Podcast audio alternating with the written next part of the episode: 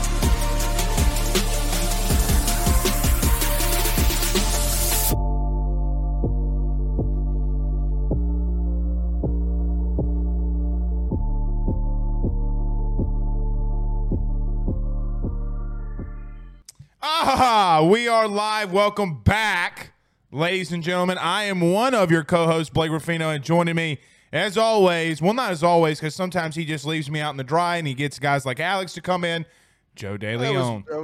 That was one time. I'm sorry that I wanted to go watch Notre Dame play. It is what it is. Oh, we're going to talk about Notre Dame today, too. I know this is an SEC show, but, you know. Oh, okay, we're going to go on Notre Dame. We're talking about bowl season. We got Cox versus Catholics. It's going to be a really fun game. Well, what I would say is we might want to be careful in saying something like that, Joe, because, Cox and Catholics have been in the news before, and you don't want to really get into something like that. You know what I mean? I made the same joke on my show with Sean, who's a former FCS offensive lineman as well, and he made the same counter joke, and I removed it from the show, and you go and do the same thing. I mean, it's just the truth. I mean, you're not wrong. No, I know I'm not wrong. It sounded like a funny headline, but yeah, you're right. It's also at the same time not the best pairing of names for a game. Right. It's not Cox versus Catholics. Do you understand the irony here? Yes, I understand the irony, but the 5 minutes that I first saw it, like my idiot brain, anyone who's been paying attention to the show, I have been giggling over the cock wording the entire season, and I've been using as many different ways as possible. So I thought, like, oh, that's hilarious. I almost bought one of the, how they did the Catholics versus convicts t-shirts that was like a notorious thing. Mm-hmm. They were making shirts that said Cox versus Catholics, and I was going to buy one, going to wear it on the show. Yeah, and then Sean pointed that out to me. Yeah, Sean pointed that out to me, and it's not as clever when you put it that way. Yeah, I wouldn't do that. Yeah, and I mean, I love our Catholic brethren and sistren. I mean, we are one. We're a home full of Catholics, but sometimes you just gotta talk about the truth. All right, Joe, we do got a lot to get into, obviously, and unfortunately, the passing of Mike Leach at Mississippi State. We'll get into that. I guess just really we'll talk quickly about his legacy. You know, in all seriousness, the Lord has a very unique way. A game being played in a stadium with a pirate ship. I mean, sometimes you just can't make stuff up. You know, his health had been rumored to be an issue all season. And then, you know, some people believe that Mike refused to do things during the season to better help himself. But regardless, you know, like, that's how much he loved football. And he was an innovative guy. I remember Mike Leach, and we'll get into that, but I got a story I want to talk about off the top. Playoffs and bowl season, some games that you're looking forward to. I'm really intrigued by Tennessee and Clemson. I want to see Klubnik again. I want to see Klubnik against an SEC team. Let's see what happens there. How do they stop that defense? Another thing, Bryce Young and Will Anderson said that they're playing in the bowl game, which absolutely surprised me. I want to talk about that. Okay, I'm not a fan of that decision. I'm not a fan of that decision, but those kids are always scared of Saban. And I guess you could think about it like this too: if those guys were to play like in the Senior Bowl, what's the difference? Mm-hmm. You know, in some sense. But let me tell you something now. Let me tell you something. Bryce Young hasn't made an announcement on if he's declaring or not. If he's declaring or not. It would be really silly. It would be stupid. But here's my question would ultimately be, if he got hurt next year, how far is he going to fall? I mean, we've seen Sam Bradford get hurt and then be the #1 overall pick. Well, that's where things get tricky, where – he's currently a member, allegedly, we're projecting that he's a member of the 2023 class. He's the first overall pick in this class for me. He's the first quarterback to go in this class for me for a number of reasons. But he gets hurt next year amongst the grouping of guys next year, which we always do this bit, next year's class is better than this year's class. But next year's class is not better than this year's class in reference to quarterbacks, in my opinion. I mean, I guess you could say Caleb, it's top-heavy. It's extremely top-heavy. It's Caleb Williams. Mm-hmm. It's Drake May. And then there's also J.J. McCarthy. J.J. McCarthy's very talented, and he's going to be in that discussion. But my point is that if Bryce Young gets hurt, other teams are going to opt for May or for Caleb Williams instead of for an injured Bryce Young. What if he doesn't want to go to the Texans? That's a totally fair point, and I'm sure that's why he has. And let me tell you something. And what's crazy is the Texans ain't going to take him. Listen, I know for a pretty good. They would have a lot would have to go into. It would have to come down to ownership decision for the Texans to take him too. Like why do you say that? Sourcing. Okay. Yeah, like I mean. Look, that would be a very Texans move to make if they decided. Well, not really, because if you think about it, buddy, I mean, Kyler Murray gets hurt this week. Yeah, I mean, I'm not saying Bryce is going to get hurt, but I mean, dude's little now. You're talking from a. I'm talking for what I've heard. Okay. And honestly, like as somebody who. Like I evaluate NFL draft prospects, and that's part of one of the shows that I do is scouting and talking about players. Mm-hmm. And what tends to happen is the media, which is me, has a very different viewpoint than with the NFL. The NFL, no matter how progressive they try to be, always has an old school style of thinking. And what you're talking about is totally true. I would not be surprised if there's a reason why Will Levis keeps getting brought up, even though he stinks and he's goddamn horrible. At the same time, the reason why he keeps getting brought up is that he fits that old school prototype, high character, leadership, big arm, big body, big frame, good athlete, can move. Like that's why he might likely end up being the first overall pick. It's just that I don't agree with that line of thinking. I don't agree with it either. Yeah. We'll talk on that. Yeah. NCAA hires a new president from Massachusetts, a politician. From Massachusetts? Yeah. A politician from Massachusetts? Well, he did play basketball at Harvard. I don't give two fucks what he played. I'm just being honest. I really don't care. What is he going to tell me about? Look, we talked about this on the show this week, which me and you will get into. Yeah. With the playoffs expanding, they're going to have to change signing day. Yes. Okay? Absolutely. Because games will be played Saturday. Okay? Right. Like, playoff games will be played today. Hypothetically, Tennessee versus Clemson goes down today in a playoff setting. Okay? Yes. So, with that being said, you can't do that. Joe, I've made this known, and me and you might debate on this. We need commissioners. We need three big commissioners. We need or maybe even make it four, okay? You need a football one, baseball, which I think baseball needs to be the most regulated on some things. You need more scholarships. I mean, college baseball is a big thing in the South. So you got to do things different there. Also, basketball. Like, I mean, you're just going to – Joe, I could talk about Sean Miller this week not getting penalized by the IARP, you know, Penny Hardaway, all that stuff. Louisville, where Rick Pitino had 27 plaintiffs. All of them were named Hooker 1, Hooker 2, Hooker 3, all the way down to 27. That is a truth. That is a – yes. Like, I'm not joking with that. Yes. So, in my opinion – we need commissioners. We'll talk on that. A lot of people push back on me with that, but I don't care. You're wrong. All right, and then finally, we were going to talk about bowl games. Well, we'll talk about that in the playoffs too. Maybe how about this to wrap it up? We'll do a pretty big Ask Us. How about that? Okay, to wrap it up. Good. All right. Oh, and also, Zach Arnett is hired, but we'll talk about this in the Mike Leach thing. Zach Arnett, the defensive coordinator, is hired. I think Billy Napier's in a little bit of heat.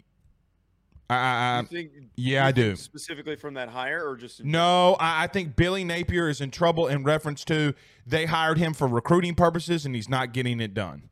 If they don't land Desmond Ricks, the 5-star corner, and he goes to Bama or LSU, they're in trouble because you hired Corey Raymond from LSU for that reason and you lost.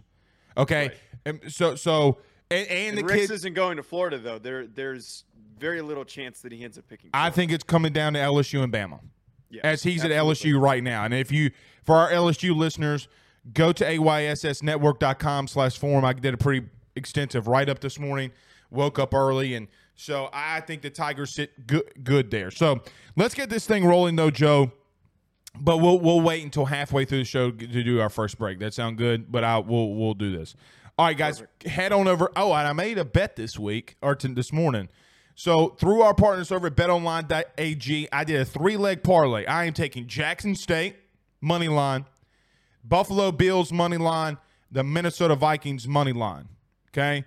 So, hey, man, it's a 3-leg parlay. I'm good with – I want to win money.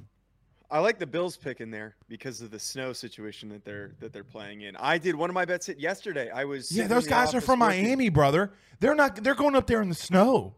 That's what I'm saying. Tua ain't never seen snow before. Dude, Tua this whole goddamn week. So I keep saying the Lord's name in vain here. Yeah, you do. Catholics versus Cox. I'm a Catholic. I'm supposed to be a little bit better, but Tua this whole damn week is like, oh, it's cold. Like it's nothing. It's nothing that we need to worry about. That man has never played in 0-degree weather with snow on the field. No, anyone who's played in the cold knows that shit sucks. That sucks to play in. And if you're not used to it, you are in for a rude awakening. So that's a fantastic bet to hit. Yeah, well, and let me tell you something, too. I mean, look, it's going to get really cold down here. You see me wearing the vest. I mean, it's cold in this house a little bit. We got chili on the stove, you know. You know, my wife just being a beast like she always is. So, I mean, look, that dude, All right. So head on over to betonline.ag. Guys, use your mobile devices to sign up today. You can use the promo code BELIEVE50, that is BELIEVE50, BLEAV, at checkout to use 50% welcome bonus on your first deposit. Again, betonline.ag, betonline.ag. Joe, we also have over close to 300 people that signed up for our play pool sponsored through Believe this week. So thank you all for doing that.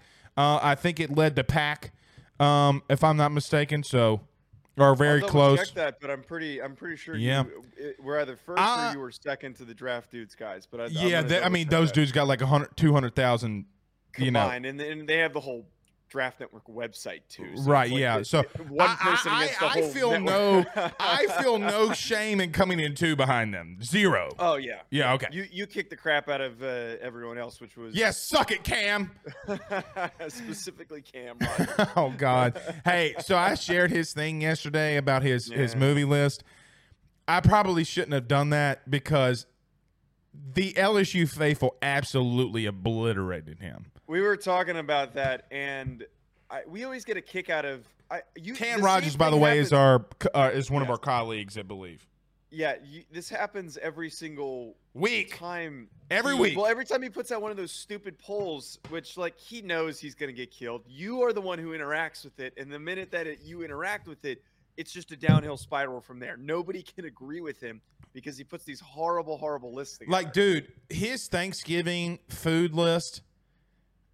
Stop. Beer should be number one, and then whatever else comes after that. I would just put out beer is what he says. Why can't he drink beer? He doesn't like it. He drinks screwdrivers every time that he drinks.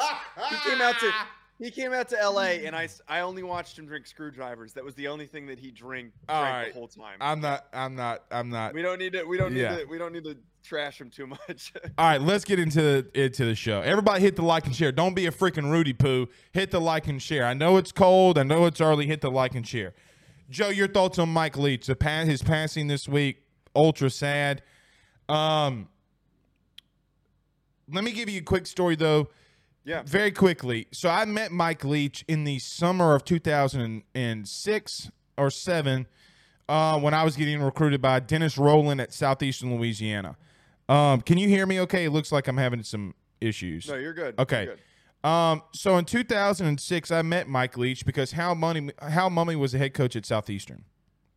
And when they did a deep dive of the air raid, and when I mean deep dive, it took 20 minutes. And Mike Leach walks in there with a clipboard, and he goes on the whiteboard, and he does like this. He literally goes, he sits there and goes, "Hello, everyone. My name's Mike Leach." And he goes, "You know how to perfect the air raid. Don't be an idiot." Okay, it's what he writes on the whiteboard. "Don't be an idiot." He goes, "I got 6 plays. It's like Novocaine. It always works." He walks out, and Hal Mumme goes, "You ever see a dog stretch before it runs?" And everybody's like, "What the fuck just happened?" Okay. Mike Leach, though, I will say this, loved the trenches. As much as he got known as the air raid, loved watching the offense and defensive line battle.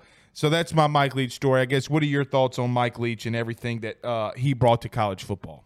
Yeah, I think that the fact that you're sharing a Mike Leach story is such a testament to who he was as a person and how rememberable he was. And the one thing that I got taken away from this week, like I feel like I'm too young or just not haven't been in the media long enough or around football deep enough to have run into him, but everyone seemingly has a Mike Leach story. Everyone interacted with him in some way, and it was always positive. I haven't seen a single person say something negative about Mike Leach even before his passing. And he's just somebody who very friendly, very affable, very memorable person because of who he was, not only as his personality, for the goofy things that he said in press conferences. For the one story that I saw this week that was really fun was when he was the offensive coordinator at Oklahoma. And the play thing, the Texas play thing, he wrote out the fake script to trick Texas, and it worked. And like, it's so creative, but stupid at the same time, because it's like, typically that I feel like that wouldn't work. Did you hear Tom Herman in that? Tom Herman goes, I pick it up and I'm like, there's no way they would just like legitimately. Right. Right. That's my point is that like for a team to be that stupid to fall for, and it's like the oldest trick in the book. It's oldest like trick in the book move to do something like that, and it worked. But separate from who he was as a personality, he is one of the most impactful people for the game of football. He has revolutionized and altered the course of college football we see today, various NFL schemes, and not everyone's running the air raid. but so many air raid concepts have been worked into different offenses. The way that he approached practice has been altered based on his approaches to making practices more efficient, to get more things in.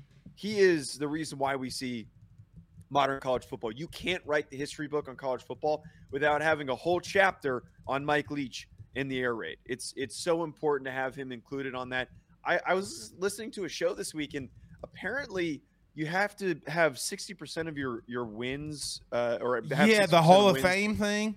But they need to make an exception for that because, like as we're saying here, he has been so revolutionary for the way that the game looks today. And also, he's like one of the winningest coaches at Washington State, one of the winningest coaches at Mississippi State. He has done so many things at every single step of the way, and he might not have been perfect. He might have had some down years.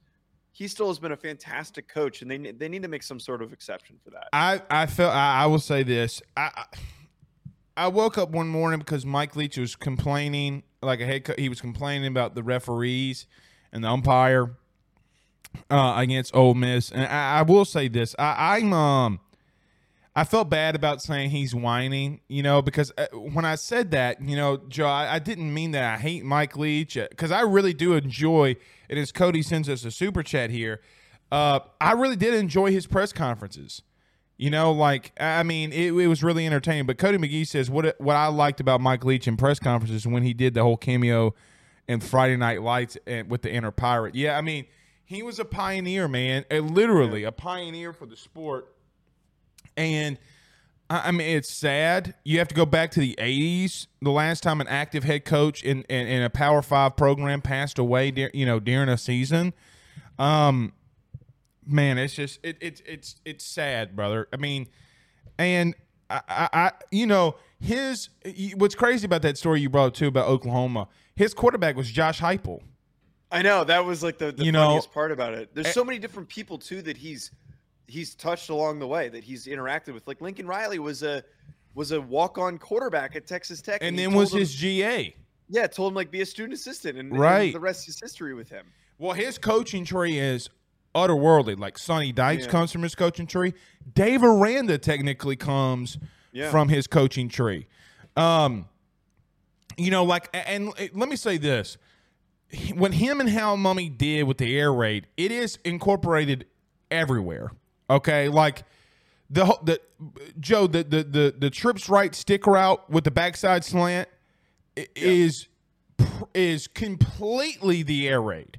Okay, people call it West Coast. No, the way that they do it is completely different. The option routes, things like that. So they were absolutely a pioneer. So, we think for his family and obviously, for the entire Mississippi State team. Zach Arnett, though, was hired. Their current DC was hired as the next head coach. I don't know how to react to this, Joe. Okay, they don't have an athletic director. Their athletic director went to Auburn. Their head coach just passed away. I don't even know how. I don't want to say Zach Arnett was rushed to the podium, but my God, did it feel that way? They talk about stabilization. Yeah. But at the same time, but here's another thing. His buyout's only $12 million. It's not crazy. But regardless, don't make emotional decisions. And that was my whole thing about this Zach Arnett situation, him being hired. Yeah, I understand having that sentiment with the Zach Arnett hire. And at the same time, I also don't hate the logic of, okay, everything's kind of going down right now. Everyone's very emotional, and we want to have somebody that the players are comfortable with and that they can lean on. I feel like it wouldn't have been the best to go out and make an outside hire for next season for a team that these guys are probably hurting. They're probably as hurting as much as anybody that's interacted with him, because he's a guy that they all probably saw the day before and was coaching him up the day before. Yeah, it was at a Christmas party. He was at a Christmas party. Yeah, and to lose your head coach like that, I feel like this was, to your point, it is an emotional decision, but the decision is. We want our guys to feel comfortable. We want them to be with somebody who is a part of the coaching tree that is, you know, familiar with everything, and they don't want to probably change too much. I think that was what the approach was. The buyout's cheap. They don't have an athletic director, so they can't really do a proper search. They need to hire that athletic director, which is probably going to take a year. That search is always longer than the head coaching search because of how they said that they came down to their final four and were going to make a decision before the holidays and not go public with it. And now they've postponed that because let me tell you something about Cohen, who's a new AD at Auburn. Cohen had pretty much told him he was out. This thing with Auburn had been going on for a while. Okay, right. So they had been aware, but but you're right. Okay, an AD search usually takes up to a year. LSU had an interim for a while, long story short, they got Scott Woodward in and out of here. I mean, but that I can confirm that was going on for over a year of them talking about him coming in. I agree with you. I get that the guys are hurting and you need a stabilization. I get that. Like, I really, really get that. I also understand that at times this is when you did need an athletic director, okay? And, you know, it really stinks because there would be somebody that would take over Mississippi State, like, of quality, okay? Yes. So, and Zach Arnett might do really well. He might do really well. He's a good coach. Okay, yeah, he's a really good defensive coordinator. He's a really good. They were surprisingly good this year. Well, they gave LSU fits. They gave Ole Miss fits. So they gave Alabama fits. Okay, like he's a good DC, but the problem is he a good head coach? We'll find that out as well. So shout out to Mike Leach and everything that he did for the sport. You know, I guess it is what it is. It just really sucks. I went on a Mike Leach deep dive, by the way. His cameos, oh my God. Oh God, yeah. The nacho ones. Well, and then you know how he breathes? Like, yes. I feel like that's an act sometimes. Okay, he's like, well, I mean, what kind of meat do you want? I mean, you can't go beef because it's too greasy and you already got cheese. And don't give me American cheese. Give me cheddar and pepper jack. Have you ever ate melted pepper jack cheese? And I'm like, oh, my God. This is a conversation I have with myself. I never go public with it. And he's going, you know. Anyway, so shout out to Mike Leach. All right, let's transition, though, to this playoffs and bowl games. Where do you want to start off with? Do you want to start off with bowls or do you want to start off with the playoffs? Because I kind of want to start off with the bowls and then make our way up to the playoffs, but I'll let you decide. Yeah, I think we should talk more of the bowl games that we've got going on because we still have a little bit of a runway before the New York 6 games. We won't be on here, and so I think we should get both because Christmas Eve is next Saturday. So I think we should touch on both. Yes. Let's talk about the bowl games first. I think. Okay. What's your favorite? All right. I want to get to this. Let's go a little Notre Dame. Let's get to some big ones. Let's start with Notre Dame and the Cox. We talked about that earlier today. Mm-hmm. Who's playing quarterback for Notre Dame? That is a shit show right now. I honestly don't really know, and I keep trying to figure out who that guy is going to be for that game. But Drew Pine enters the portal, which, you know, good riddance. I thought that he sunk the whole season. I don't think that they needed him. And the writing was on the wall that they're trying to get a transfer portal quarterback to come in. Now, Tyler Buckner apparently might be healthy. He might be available, but like I don't know the possibility and the likelihood of that. He was their starting quarterback at the beginning of the season before he suffered a season-ending injury. The other option, and the scary one, is Steve Angeli, who's a true freshman from New Jersey, from Bergen Catholic. And he's fine. He's a talented kid. Not the guy that you want to trot out there to go against an SEC defense for his first career ever start. I don't have a lot of expectations for Notre Dame in this game because the quarterback situation. Even if Buckner comes back, he hasn't played at all the entire year. It's a tough situation to step right back in. And to be honest, as much as I hated on South Carolina beginning in the year, they're hot right now. They're a very, very hot team right now. So this could be a buzzsaw that Notre Dame's stepping into. Well, so they do have a pair of tight ends that left. So but I forget the little white kid that looks like Mike Allstott, who's been kind of like, you know, he was the guy against Clemson, if you remember, had the one-handed catch. Yeah. So Jaheim Bell was great, and the kid that went back to Oklahoma, I forget his name. He was good too. Austin Stogner. He was Jaheim Bell was a lot more. Right. Stogner was, you know, below average SEC player. I mean, let's just call it what it is. South Carolina's the hottest team. Probably you can make the argument is the hottest team going into bowl season. I don't know. You could say this is a Brian Kelly fault, but I'm going to say this about Notre Dame in general, and that you're going to push back. I think this is the worst matchup they can have right now. I really do believe South Carolina, the way that they've been hot, they have a new offensive coordinator that's coming in. Like people ragged on me for 3 weeks about this Spencer Radler take. I get he throws picks, but you can't stop what they've been doing. I think it's a bad matchup. You know, is Notre Dame's tight end playing as well? He declared for the draft, but I'm pretty sure he said he was skipping the bowl game. So Notre Dame doesn't have the biggest weapon that they need. I think this is a very bad matchup for Notre Dame, and I'm not saying that. You know, he's not playing in the bowl. Michael Mayer's not. Yeah, Michael Mayer's not playing in the bowl game, and I don't think Foskey, who's their best. Foskey's not playing either. The defensive end, right? Did you just burp? No, that was just a sigh of disgust and exhaustion. That's what I'm saying. But that's what I'm saying. And then look, this let's just say this. This isn't a Brian Kelly thing either, because schools go through stigmas. Okay, LSU can't beat Alabama. Georgia can't win the big one. Notre Dame's got to have some bowl success. And really, Joe, until they can prove to me that when you're up 28 and then Oklahoma State roars back and beats you, like, there's stigmas, right?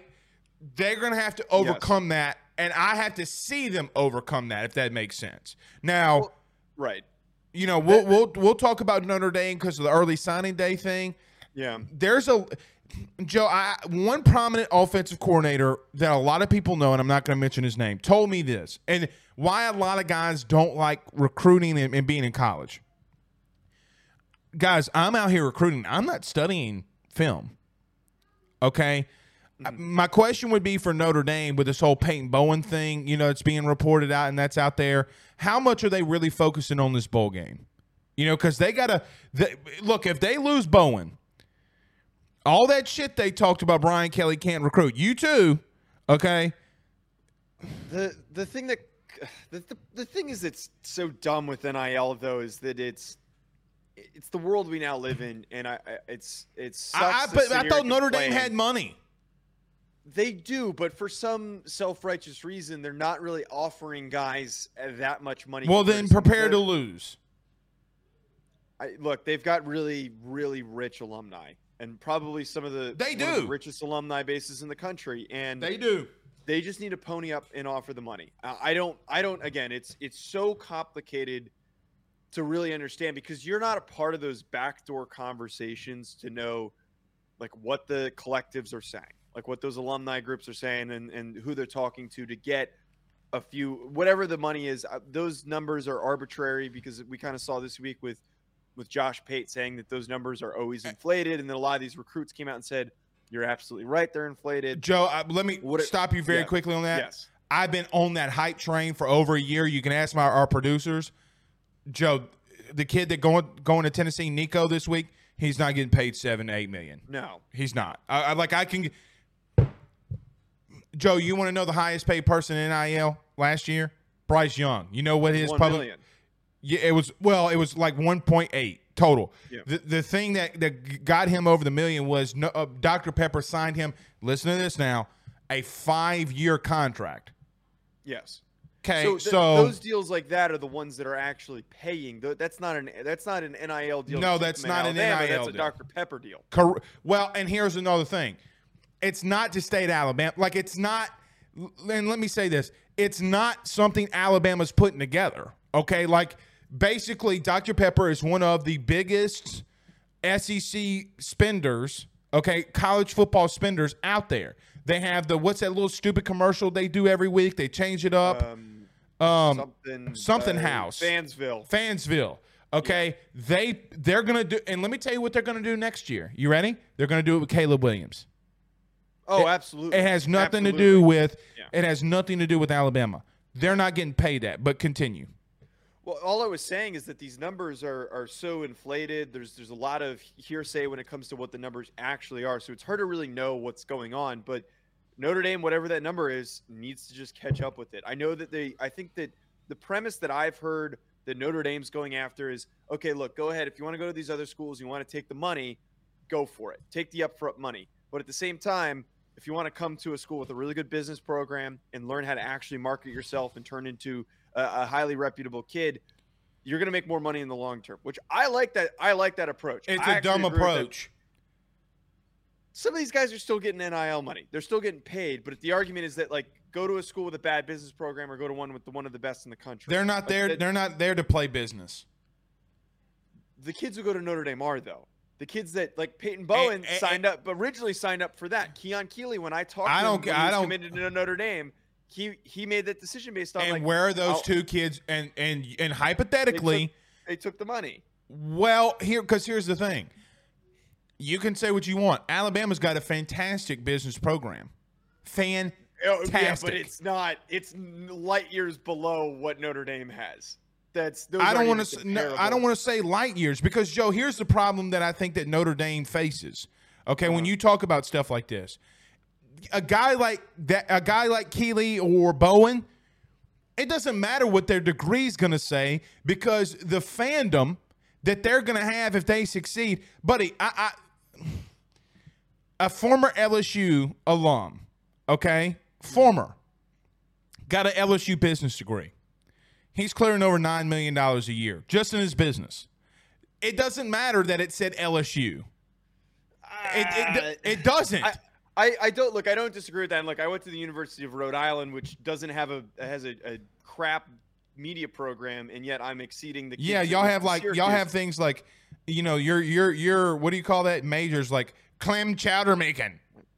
And watercolors. Yeah, that's what we have at the University of Rhode Island, but. I've always had that philosophy, but my main point is that if these guys that usually commit to Notre Dame are guys that come from very typically private schools with Christian backgrounds in general that want to go somewhere for a really good education and want to prioritize education. Like that's the idea that you get with a lot of these guys that end up going there. They want both. It's the perfect combination of both in my eyes, and that's what, like, I've always been sold on, and the reason why I love Notre Dame, why I originally wanted to go there, and then I opted to play football instead of trying to go there. It's what's the selling point for these guys, and that's what the recruiting pitch is like, yes, go ahead, you can be a big name player. What you're talking about, create a fan base. You're always going to have that fan base invested in you, giving you money. You're going to make it to the NFL, all those things. But I think some guys aspire to, like, I remember there was an offensive lineman, this was way before NIL, like 5 or 6 years ago, who would have gone to the NFL but decided to just end his career after his junior year and then go get a finance job. Some of these guys prioritize that. Like, that's important to them. They really like working. They want to have it's just a different vibe. And it's more of like, I think, more of a Northeast vibe.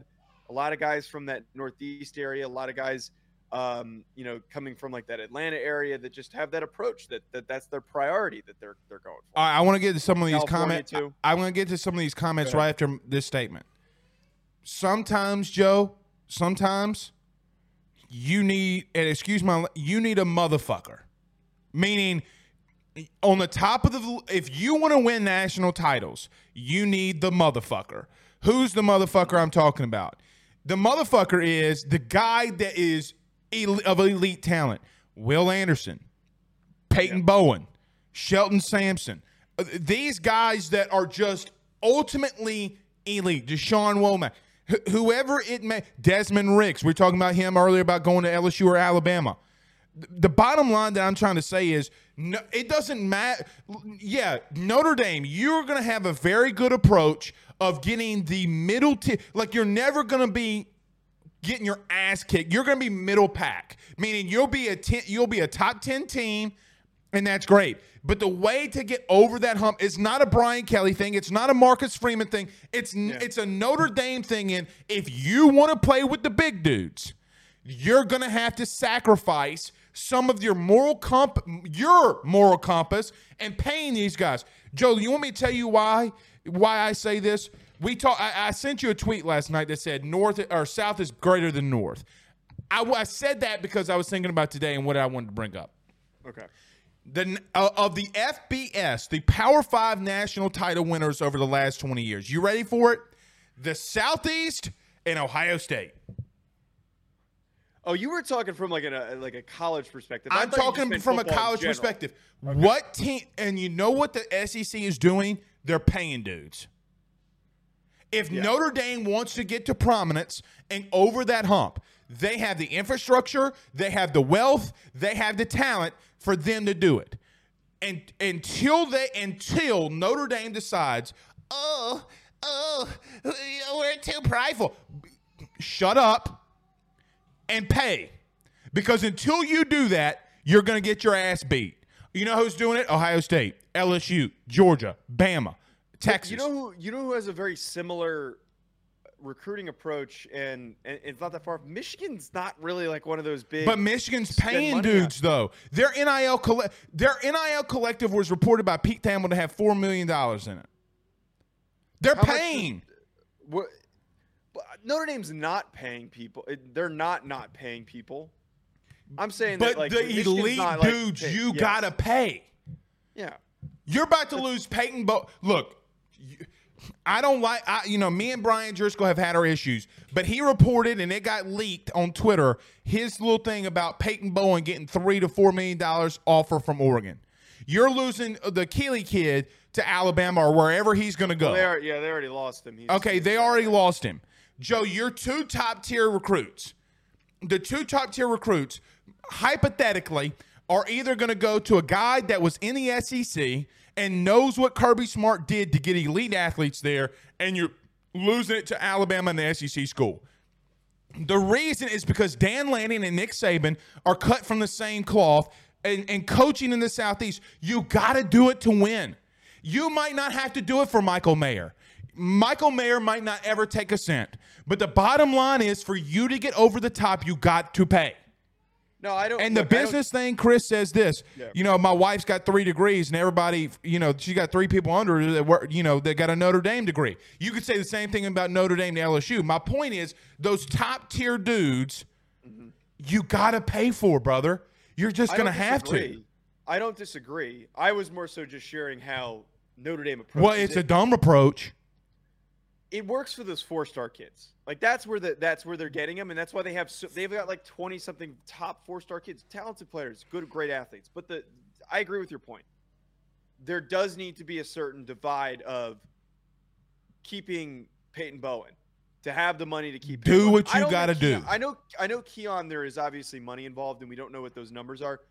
I think Keon Keeley was a little bit different because he didn't decommitted as early as he did. From what I understood is that he had people in his corner that were encouraging him to take visits elsewhere and not to stay committed, just to see what the opportunities out there were. He loved Notre Dame. And again, like, I interviewed him, I wrote an article on him. If I can pull the article, I'll send it to you. This is my brief stint when I was at Irish Breakdown for a little bit as a contributing writer. And he was all in. He loved Notre Dame, loved everything about it. He was recruiting guys. He was very excited about it. But I think that what shifted him to Alabama was the star factor of all the edge rushers that come out of that program, and seeing what Will Anderson's doing and watching him go to work. Like, I think that was what the case is. But I totally agree with you that's money has to be offered. That's not the case. I look, Joe. You think he made that decision based on money entirely? And make you an offer you can't refuse.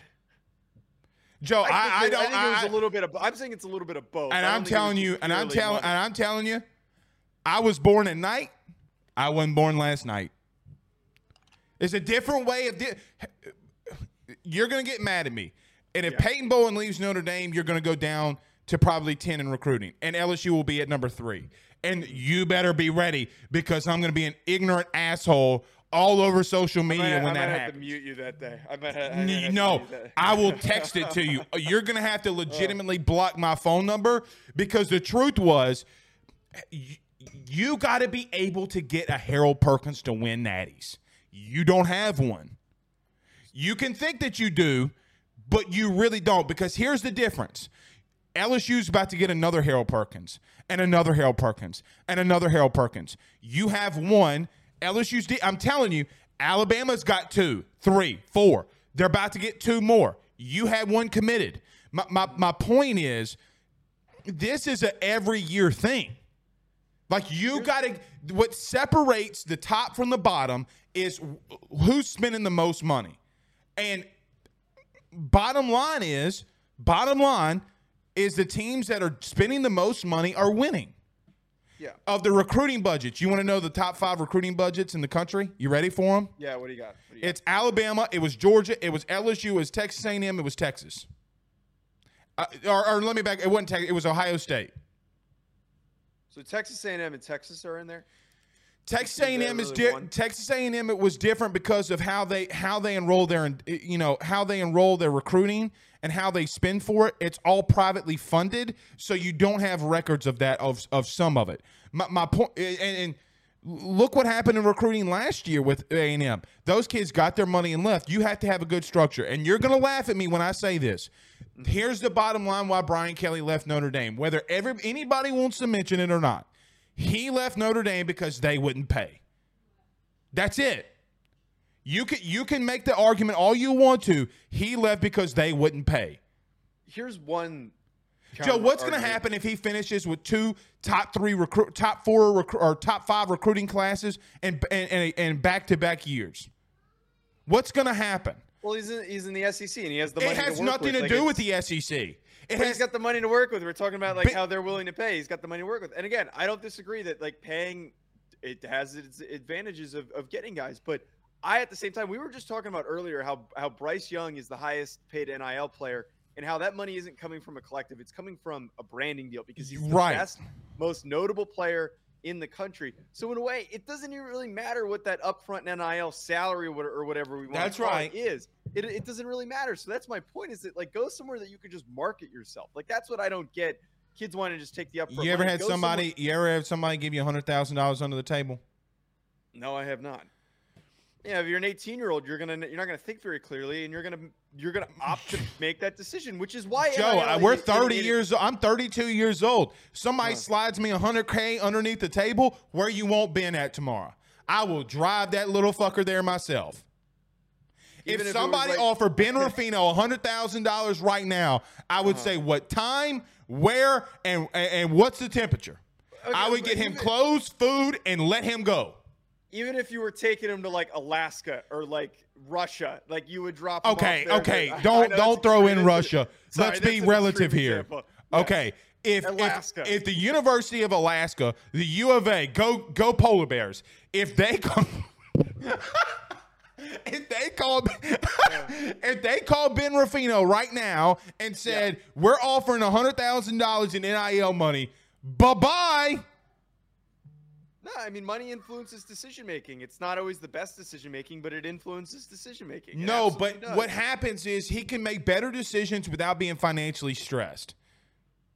And I feel like me and Megan raise a great home. I really believe that. Yeah. So, go polar bears. All right.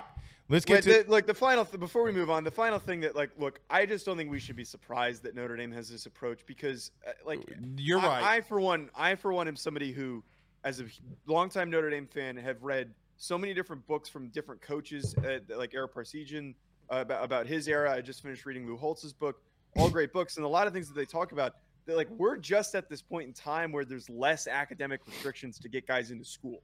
It's very rare for them to currently in this Marcus Freeman era, for them to be willing to work with him and help get guys that maybe typically wouldn't fit the Notre Dame criteria for admissions to get in. I was reading the Lou Holtz one and Tony Rice, who a fantastic, one of the best quarterbacks in Notre Dame history, almost didn't get into school. Lou Holtz offered him a scholarship and had to go beg admissions to let him in because he was 0.1 off on his GPA for what they wanted. That's ridiculous. That's ridiculous. But they're always going to have, and I saw somebody say it's ego. It is. I'm not going to sit here and blindly defend an alumni base that I'm not a part of, but I associate with because of my dad going there. They all have this old school, old fart mentality of you got to have the grades to get in, and it goes in line with the money thing. They're probably thinking the same damn thing. We shouldn't have to pay these kids. They should be excited that they're getting a Notre Dame education. I'm not the biggest fan of all that. I do think that there's value. The world changes. Yeah. I think that there's value in it, and I think the smart kids are going to realize that. But at the same time, you do need to offer these kids a base salary. It's not that much money. I point to, I was reading an article, Deshaun McCullough, the Indiana defensive end. Right. Oklahoma. He was only looking for $300,000. Like, that's not that couple million dollars that we're talking about here. And he's one of the best edge rushers in the country and was the best edge rusher on the transfer portal market. So I agree with that. It doesn't take a lot of money. Well, and it doesn't. Okay, like, I know for a fact that the A&M, what A&M was offering kids last year was some of them $50,000 a year. They have 26 kids in the portal. So my point is, the under the table deals are still being made. Yeah. And people don't like to hear that. It's just the truth. All right. Let's move on to another bowl game, because I still want to get to the playoffs, and we got to get to this NCAA thing, the president. Let's go Alabama, Kansas State. Surprise. I'll give you the floor. I really going to show up on this one. As a draft guy, as a guy that covers guys, how surprised are you Bryce Young and Will Anderson are playing? Yeah, this game is what it is, and it's going to be a fun one to watch. But I frankly completely hate the decision for them to play in this game. Bryce Young, I think, should be the first overall pick, but at the very least, he's a top 10 pick. If there are questions about his size and his frame, Will Anderson is a top 3 pick. And maybe the Texans could even talk themselves into saying, let's give Davis Mills one more shot, or let's go after a veteran quarterback, and we're going to equip this defensive line because we want the best player in the draft. Both really talented players. This bowl game is meaningless. And I know a lot of the old school football fans hate that take and want guys to play in the bowl games, but there is no value in them for playing in the game. The two most recent examples that come to mind, and there's plenty of them, but I think of Matt Corral, who was possibly a first-round pick last year, injured his ankle in his meaningless bowl game, and that completely disrupted his trajectory. But the worst one of them all is Jalen Smith from Notre Dame. Tore up his knee, nerve damage, and he hasn't been the same player since. He had a couple good years with the Cowboys, but that knee has caught up to him. These games, as much as you want to go out and ride out with your guys one more time and have one more final game, I know that there's money now available to these players. I don't like it. Like, there's a playoff. If you're playing in the playoff, go play in the playoff. You should play in the playoff. Jackson Smith and Jigba should be playing in the damn playoff. Well, he's injured though, right? He's injured. Yeah, but I mean, he hadn't played all year either. Like, I mean, I get what you're saying, and I don't agree with Jackson Smith and Jigba officially going in. Okay. But, you know, there comes a time, like, the Bosa's did it, okay? And he wasn't coming back, and they told him, like, if you come back, you're going to really hurt your stock if you get hurt again. So, I'm not – like, he's not going to prove anything, in my opinion, with Jackson Smith and Jigba. But I agree with you and then disagree at the same time, because the pushback is everybody gets mad about finish out your bowl game, finish out your season, you know. And I understand that, but they're not Bryce Young, right? Like, and as Paul says right here, maybe Bryce's NIL dictates that he plays in the bowl game. I don't think. I'd hope he doesn't make his decision based on that. I don't know if it does, but what I will tell you is that I do believe what happens here is when you don't have guys declaring, okay, as like those two dudes, what has Saban got cooking? Well, see, we've always known that Saban's a really good coach, and his guys, they all talk about how much they love him. And I think that that's just a genuine ability to establish relationships with his guys. I think that they want to be a part of the program and finish out. They were probably really disappointed that they missed the bowl game. That was probably the reasoning. They were probably disappointed that they missed the playoff, and they just wanted to finish out the season and play with one final shot and get one final good game in. And I'm praying that there's no issues for these guys. Well, like this isn't a common occurrence at Alabama. Jerry Jeudy, who was a top 20 pick, did it. Henry Ruggs did it. Jalen Waddle tried to play in that playoff game, but that's different. But you get what I'm saying. It's not something that's out of the realm. But, you know, look, we'll see. I mean, if you make the decision, okay, you're going to have to live with that decision. You know, Matt Corral got injured. We forgot about Matt Corral. You remember Matt Corral, like, really messed up his ankle and couldn't do anything for the teams. And then now he's at Carolina and just, you know, nobody around. You know, right. I mean, so it's tough. I mean, I would advise them not to play. If you're going to the draft, I think Saban gets selfish with that sometimes. Like, Will Anderson's draft stock's never going to be higher. Never. Never. I would say that, you know, maybe Bryce Young's could, because the thing with Bryce is he's still a younger guy, meaning, you know, he could come back and still be 21 years old, right? And so there are parts of me that I was like, okay, well, I can maybe understand with Bryce, but Will Anderson, you have Bryce Young could play 15, 16 years in the league. Will Anderson probably won't. Okay, like he will be on the massive decline, like Von Miller. Von Miller has had more injuries this season than he's had in his entire career. That is confirmed. Right. So, how long's Von Miller been there? I think 12 or 13 years. Now, yeah. You know, now he's on the decline. So my point being is, I understand it for Will Anderson. I don't think he should play. All right, any other bowl games? Or you want to finish? You guys? Well, that just echoing the same sentiment. But the other bowl games, a non-SEC one that I'm going to be watching, UNC versus Oregon, because like I think we're getting most of those players playing in that game, and Drake May's coming back. And Bo Nix hasn't made a decision either. No, yeah, Bo Nix hasn't made a decision, which is I'm hearing through the grapevine that he's going back. He should just go to the Senior Bowl, man. He's such a Senior Bowl quarterback. Well, my point, he's not going to get drafted any higher than he is right now, which is a day 3 pick. Right off. I don't agree with that. I don't agree with that, because what if he comes? Look, Joe Burrow was the older kid. I mean, look, he could go back and have a Heisman type year. He can. It has anything to do with his age, though? For me, it's just that like Kenny Dillingham just left. And that was the big reason for his success. And we saw the last time that he was not paired with Kenny Dillingham, the struggles that he had at Auburn. I think that it would be bad for his stock. Like, because who the hell – I don't even know if they've announced who's going to take over that offensive coordinator job officially. It would be better for him. They did announce it, but I don't remember who it is. It's not Joe Brady, by the way. Everybody – you know. Yeah. Jesus Christ. But He's not going to get any higher than, at the most, a late day 2 pick, early day 3 pick. Like, that's – now is the time. Everyone has a positive taste in their mouth for Bo Nix. And you got to take advantage of that. But the other game, too, the Tennessee-Clemson one. That's where I wanted to go. Look, I will say this on the LSU part, because, you know, they'll rid me alive if I don't mention LSU when we talk bowl games.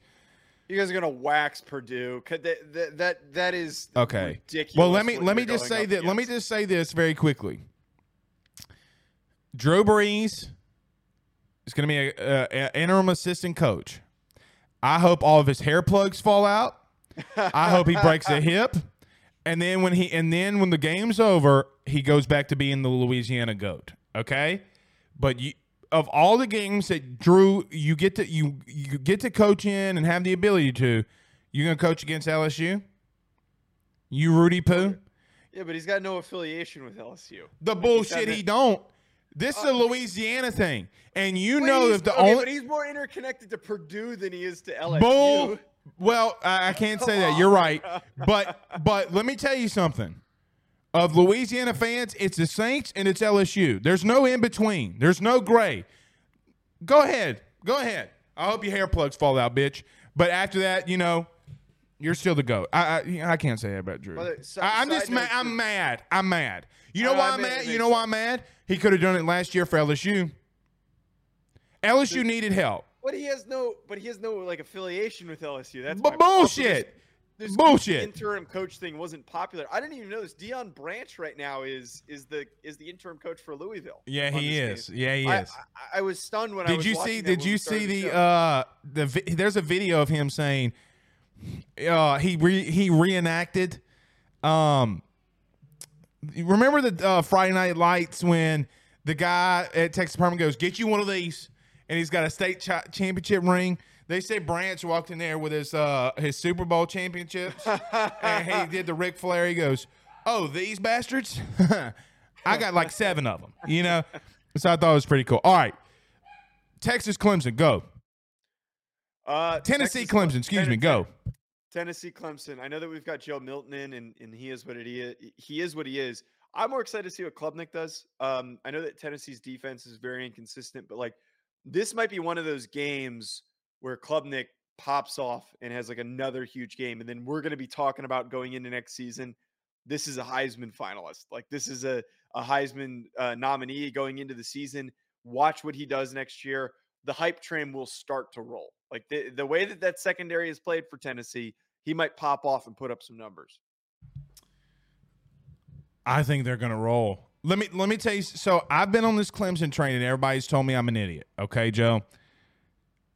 Dabo was an idiot by not starting Klubnik. We're all in agreement there. But he is there. And a good quarterback can make, T. Higgins, who's with the Bengals, talked about this. He goes, everybody said I was ass before Trevor Lawrence got there. Everybody said I was an ass. A good quarterback can make a really talented receiver look good. Okay. I do think they got pieces. Okay. I think Klubnik is one of the best. I think he's one of the best. He might be the number in two drafts. He might be the number one overall pick. I fully believe he has that potential. The thing that scares me though is we said the same thing about DJ Uiagalelei. But see the problem with that though is that we can see him. We've seen him. I was never sold on DJ.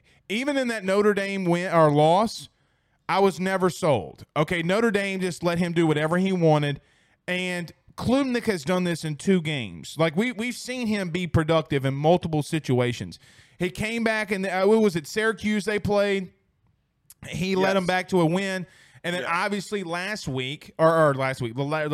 the SEC championship game, he was the only reason they won. They were really struggling. Well, he also pissed down his leg when they put him in against Notre Dame, and he threw one of the worst passes he's probably going to throw in his career. So I got two of them where he saved him and one when he didn't. Okay, yeah. I mean, look, that Notre Dame game was gone before he got in. I mean, he was trying to make something happen, and he just couldn't. Okay. I think they'll be fine. I do want to find out what Tennessee, though, does have in Joe Milton because they hadn't gone in the portal and got a QB. It's being reported that they probably won't go in the portal and get a QB. Now, the Nico kid is on campus. Yes, I saw that. Okay, and have you been seeing how hard they're coaching him? It's kind of crazy. I mean, if he's ready to go, get him out there. He shouldn't play right away. There were some shots of him on the sideline in practice. His frame, man, he's thin. Little.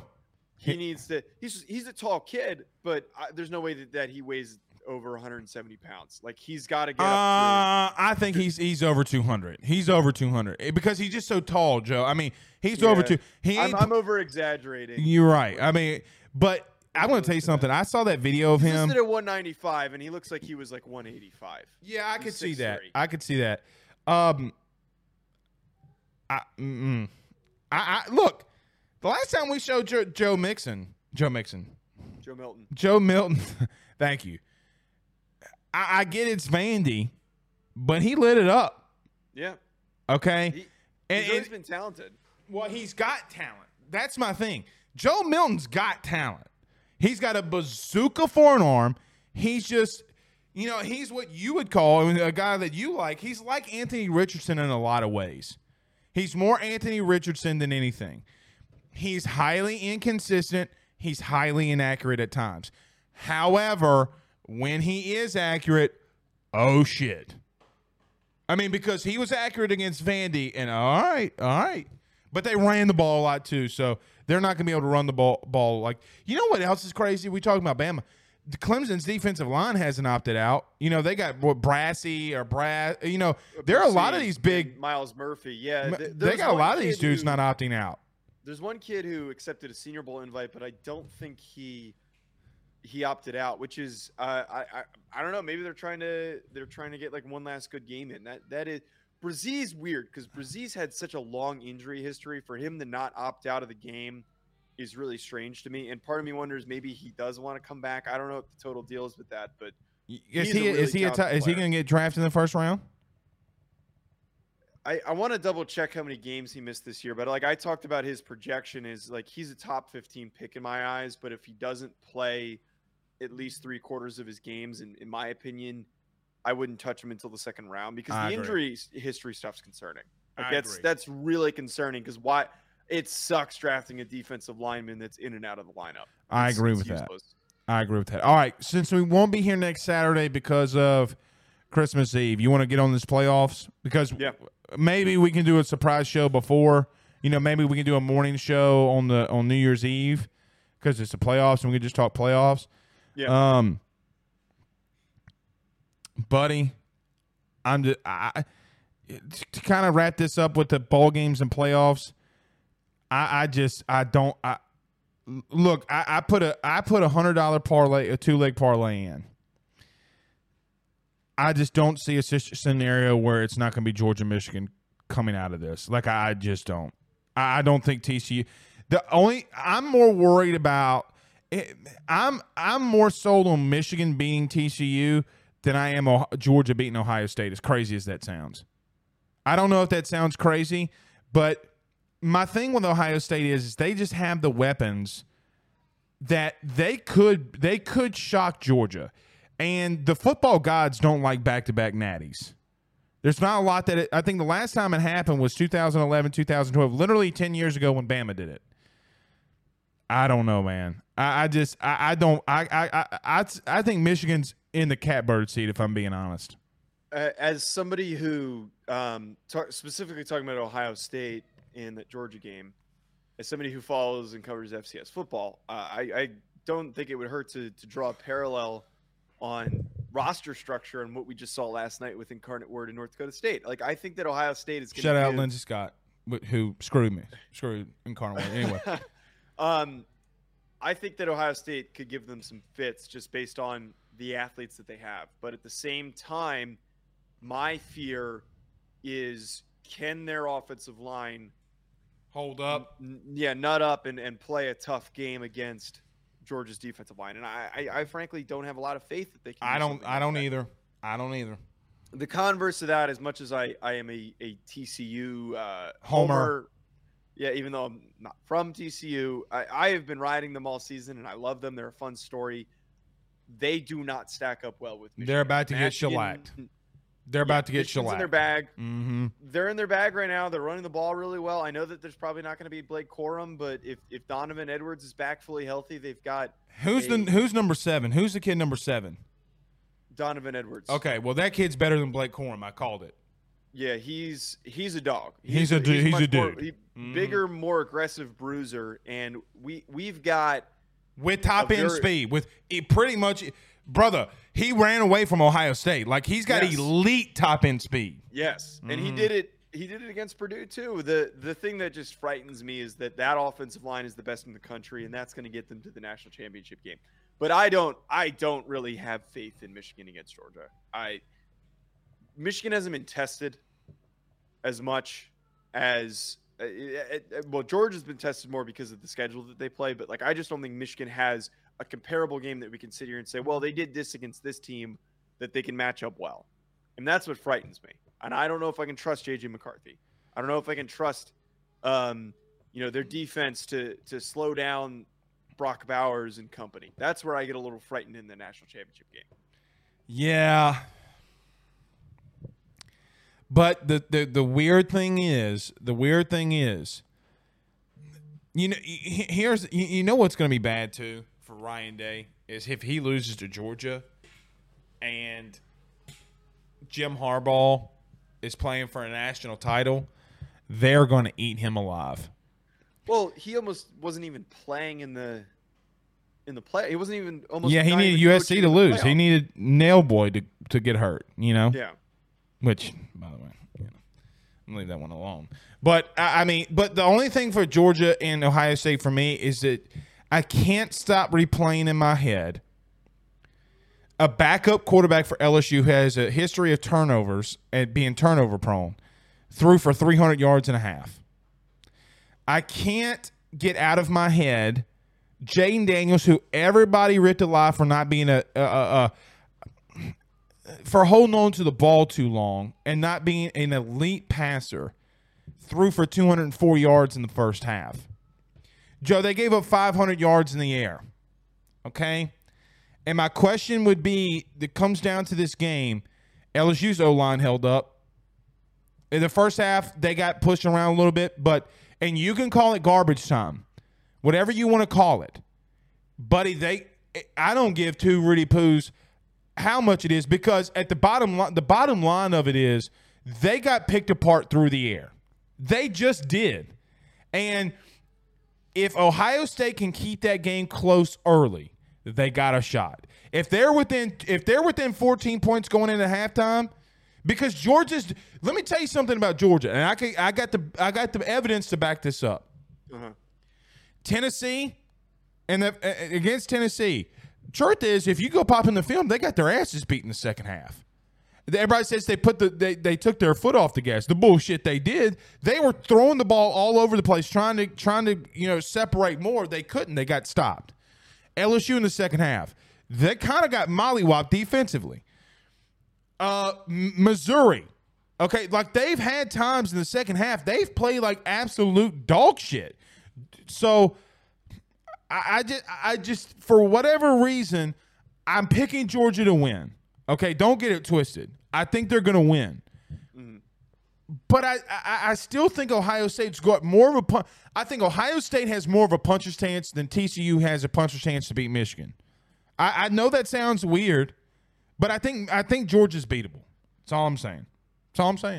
The only difference, though, I mean, it's good evidence to say, like, they gave up a lot of yards, and it wasn't the. They gave up a lot of points too. Yeah, and it's not as prolific of an offense as the one that Ohio State brings to the table here in this game. But LSU also didn't win the game, and that's why, to me, that's still garbage time. Like, those are garbage time yards. Well, they make an argument. They make an argument for Tennessee. What do you mean by make the argument for Tennessee? They didn't score. Georgia got blanked in the second half. Yes. My argument is they've done those things, but they still win the games. They're still winning the football games because they have the physicality, they have the intensity on both sides of the football. But my argument's not that they're not going to win. My argument is they got a pretty big puncher's chance more than anybody on the. Ohio State's got more of a puncher's chance, in my opinion, than anybody because of the dudes that they got on the. Kelee Ringo's going to stop Marvin Harrison Jr. Good luck. But the counter to that, though, is they couldn't stop Kayshon Boutte. Who on Michigan's defense was so good that stopped them? Like, they completely took them out of the end of that game, which is why they won, which a lot of it was because of the run game in the time. Correct. That's obviously a key factor. But, like, Michigan's defense, I don't think compares that much to Georgia. No, they don't. But I just think that Ohio State is, on paper, the argument is it's 1,000% valid. Elite receivers, elite quarterback, a talented offensive line. But at the same time, they have been known, and they've already done it multiple times this year. They even did it against Penn State, where they got punched in the mouth. Anytime that they've got punched in the mouth by a more physical team. But they came back and won, though. Yeah, they came back and beat Penn State because they were way more athletic than them. But for Michigan's sake, they got punched in the mouth, equally athletic, talented team. They couldn't get back into it. Georgia, more talented, more athletic, way more physical team. Agreed. Like, this is like. I just think that they're going to get punched in the mouth and they're going to get knocked out. As much as I want this to be a close game and I want a competitive game, I actually worry more that this ends up being a blowout. It could be. There's a lot on the line for that to happen. It could be, or they got a chink in their armor. Can they exploit it? Here's the ultimate truth. If they can, I think LSU exposed Georgia a little bit. I really do, buddy. I'm sorry. When LSU's about to score and go down 13 points in the second half, that's not garbage time. It's not. But brother, they were playing their entire starting defensive. What was the final score exactly? I don't. Was it 50-30, 50-30? And here's the thing: LSU fumbled the ball and threw an interception, and here's another thing. They had 3 3 and outs to where they could have tied the foot. The 20-point game is not indicative of how close that game was in the second half. It's not. It felt like one of those games, and I know that you play Madden and NCAA football like I did. You're saying they got skunked? No, I feel like, how many times have you played like a franchise mode or a dynasty game, and you're like, oh, you're playing like Akron in dynasty mode, and you're like, oh, I'm just gonna smack this team, and you're dicking around a little bit, and you're like, okay, well, I need to stop throwing picks, I need to stop making mistakes, I need to stop making these dumb throws, and then the game ends up being a lot closer. My point is that it felt like when I was watching that game that Georgia was dicking around, thinking that they had that game the whole time, but they were thinking it was going to come way too easily. I just don't think that they're going to come into the playoff game with that same mentality. And that's what happened against Missouri. They came in there and Kent State. They were like, oh, this is a much weaker opponent. We're going to come in. We're going to knock their teeth in. And we don't have to try as hard. We're going to give a 70% effort. I just felt like they were kind of given that same vibe against LSU. And that's not a knock on LSU. No, it's not. No, it's not. But you could say the same thing about Tennessee. My only thing is when you do that, okay, there's going to be a point where you get knocked out. Okay. Right. So they always get too high on themselves. As correct. All right. Last point here. Last topic. Okay. Well, I mean, because we'll make a special show for New Year's Eve or something. Yeah. And talk about it all day. The NCAA hired a new president, and I forgot his name. Charlie Baker. Yeah. Republican. I don't care. He's a Republican, but he's a politician from, and I guess the sitting governor of Massachusetts. Joe, can I tell you how angry it makes me that you got to go hire a politician? When you get the government involved in regulating money, it never bodes well. They're wanting Charlie Baker, and they hired Charlie Baker to go to the government to regulate the transfer portal and NIL. Okay? Why don't you just come up with your own fucking decisions? Why don't you just have a backbone and make your own decisions? Like, why? Like, I this is why I have been on board with having a commissioner. You know who should be the NCAA president, in my opinion, just throwing his name out there? Greg Sankey. I knew you were going to say that. Or a lot of people in the Big Ten hate your boy. Who's the Big Ten commissioner? Smith. Was it Kevin Smith? Let's look it up. If I'm not mistaken, even hiring him Kevin Warren to some degree. Okay. Two guys that have been absolutely killing it, whether you like Kevin Warren or not. He just did a deal to get USC and UCLA in the Big Ten. He knows what he's doing. Okay, he got when Greg Sankey did what he did, he counteracted and he. I don't want to say matched it, but he got as close as he could to matching what the SEC's doing. Why in the hell are you getting Charlie Baker to be the NCAA president? And Joe, here's the biggest thing: we're about to expand the playoff. Yes. When are you going to push back National Signing Day? They need to. Are you going to, like, there's more that meets the eye than just NIL that he's going to have to fix. And you've had investigations like an IARP who investigated all these basketball schools. It failed. I really worry. I really worry for the sanctity of college athletics by hiring this dude. I really worry about it now. The way that I look at this, and I said this to you before we taped, he's a meat puppet. He's a meat shield. Like that's what the point of this is that there are so many other entities and people in the sport that are pulling the strings in the back end. And those are the people that don't want to be the ones under fire. Mm-hmm. So they're trying to bring in somebody who takes the paycheck and is willing to take the heat. That's what they're trying to do here. And I think part of it too is that they need somebody to communicate with Congress, because that used to not be something that was in the fold. The NCAA thought that they could just act the way that they were acting without any repercussions. And now that they're being held accountable, they need somebody that can speak the language and maybe fight to get some of their control back, which is stupid. He's going to lose. I'm a firm believer that Sankey should be the commissioner of college football, should not be a part of the NCAA, and it should be its own separate entity, and we should have a completely restructuring of the game. I have always spoken on that, and I think that that is the direction we eventually might move in. And this lame-ass move to go for a sitting governor, I think, is even more proof that we're going to work in that direction, because this guy's not going to do anything. He's not going to do anything. The one thing that we know about politicians is they goof around and they waste time trying to make moves, and it's just a lot of lollygagging. A lot of times these things, there's a reason why the government's so slow and the things that need to go through. Yeah, you ever been in line at the DMV? Exactly my point. The things that are important are never the ones that are fixed. Nothing's going to change under this idiot, and it is just such an off-base move by the NCAA.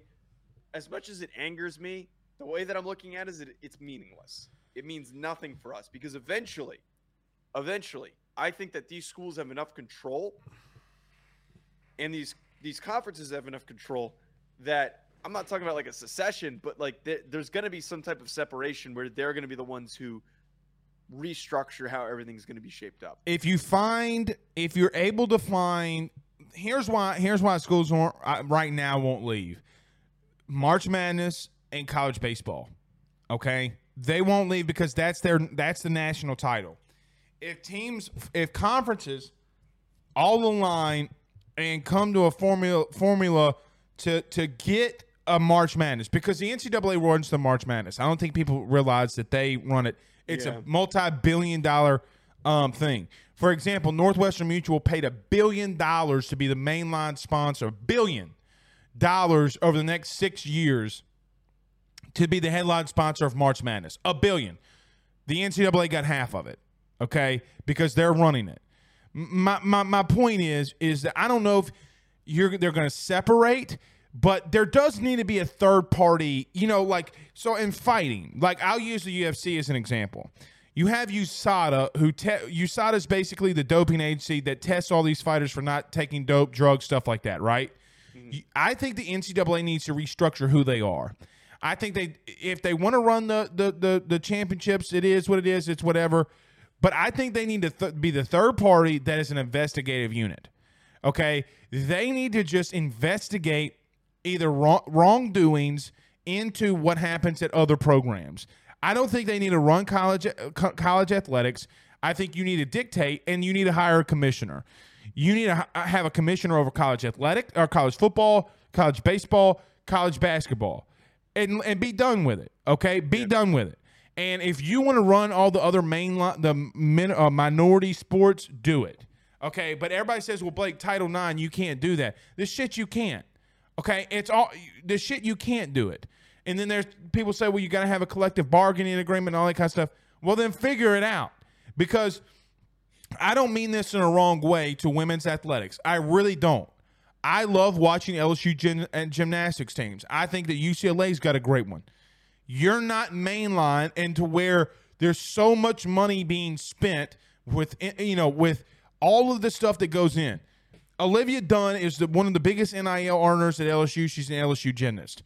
That's great.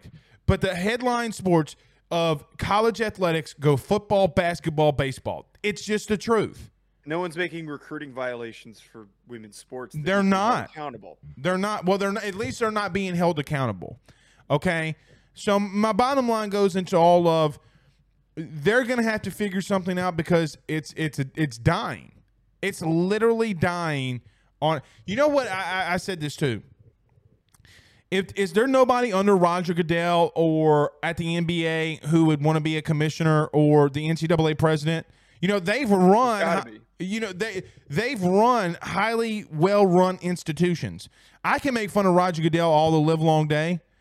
They're still a $7 billion business a year. So the one thing that you just said that actually stands out to me is that you said that it's dying. Part of me thinks that these conference commissioners, these school athletic directors are letting it die. Yes. Mm-hmm. I think that this is a hire that they're like, go ahead. We're not against that hire. Go for it. Yeah, go for it. He sounds great. He went to Harvard. He played basketball at Harvard. Sounds great. He kind of fits what we're going for. And they just want it to crumble. That inevitable crumbling allows them to take control. They can't take control with a powerful entity controlling the future of the sport, which 10 years ago, it was significantly more powerful. Probably was at 10, 15 years ago, it was probably at its peak in terms of the control that it had as an institution. Right now, man, it's like a quarter of that. It is so low, and they're just waiting for it to die off. They're waiting for him to die, and then they can reap the rewards. Did you see the new Game of Thrones, the Targaryen one? I don't watch Game of Thrones. I'm sorry. I don't watch Game of Thrones. Well, you should. It's basically what's happening with the NCAA with the king, in that series. Same thing is happening. Just they're waiting for him to die. Is what you're saying? Waiting for him to die. That's exactly what's happening. All right, Joe. It's been a productive one. We'll be off next Saturday. We'll have some news coming up. I'm assuming we'll work that out. Yes. And it will not be the AYSEC anymore, as we'll be doing it. Well, I guess you want to tell them before we get out of here. We're changing the game. Yeah. All right, we're gonna change it to the Ruffino and Joe show. We'll be trying to go 2 times a week, talking SEC, talking college football. And I think it's gonna be fun. So as me and Joe separate, to being, he's like the Russillo and I'm like the Van Pelt. I just got more hair. I love that comparison. You texted that to me. They got me a little juiced up. I'm not gonna. Yeah, lie. you're Russillo. You're the guy who, I don't know. I don't know. I don't know how to explain you and Russillo. You are the same dude. I've never gotten that comp. I've gotten the Jeffrey Dahmer.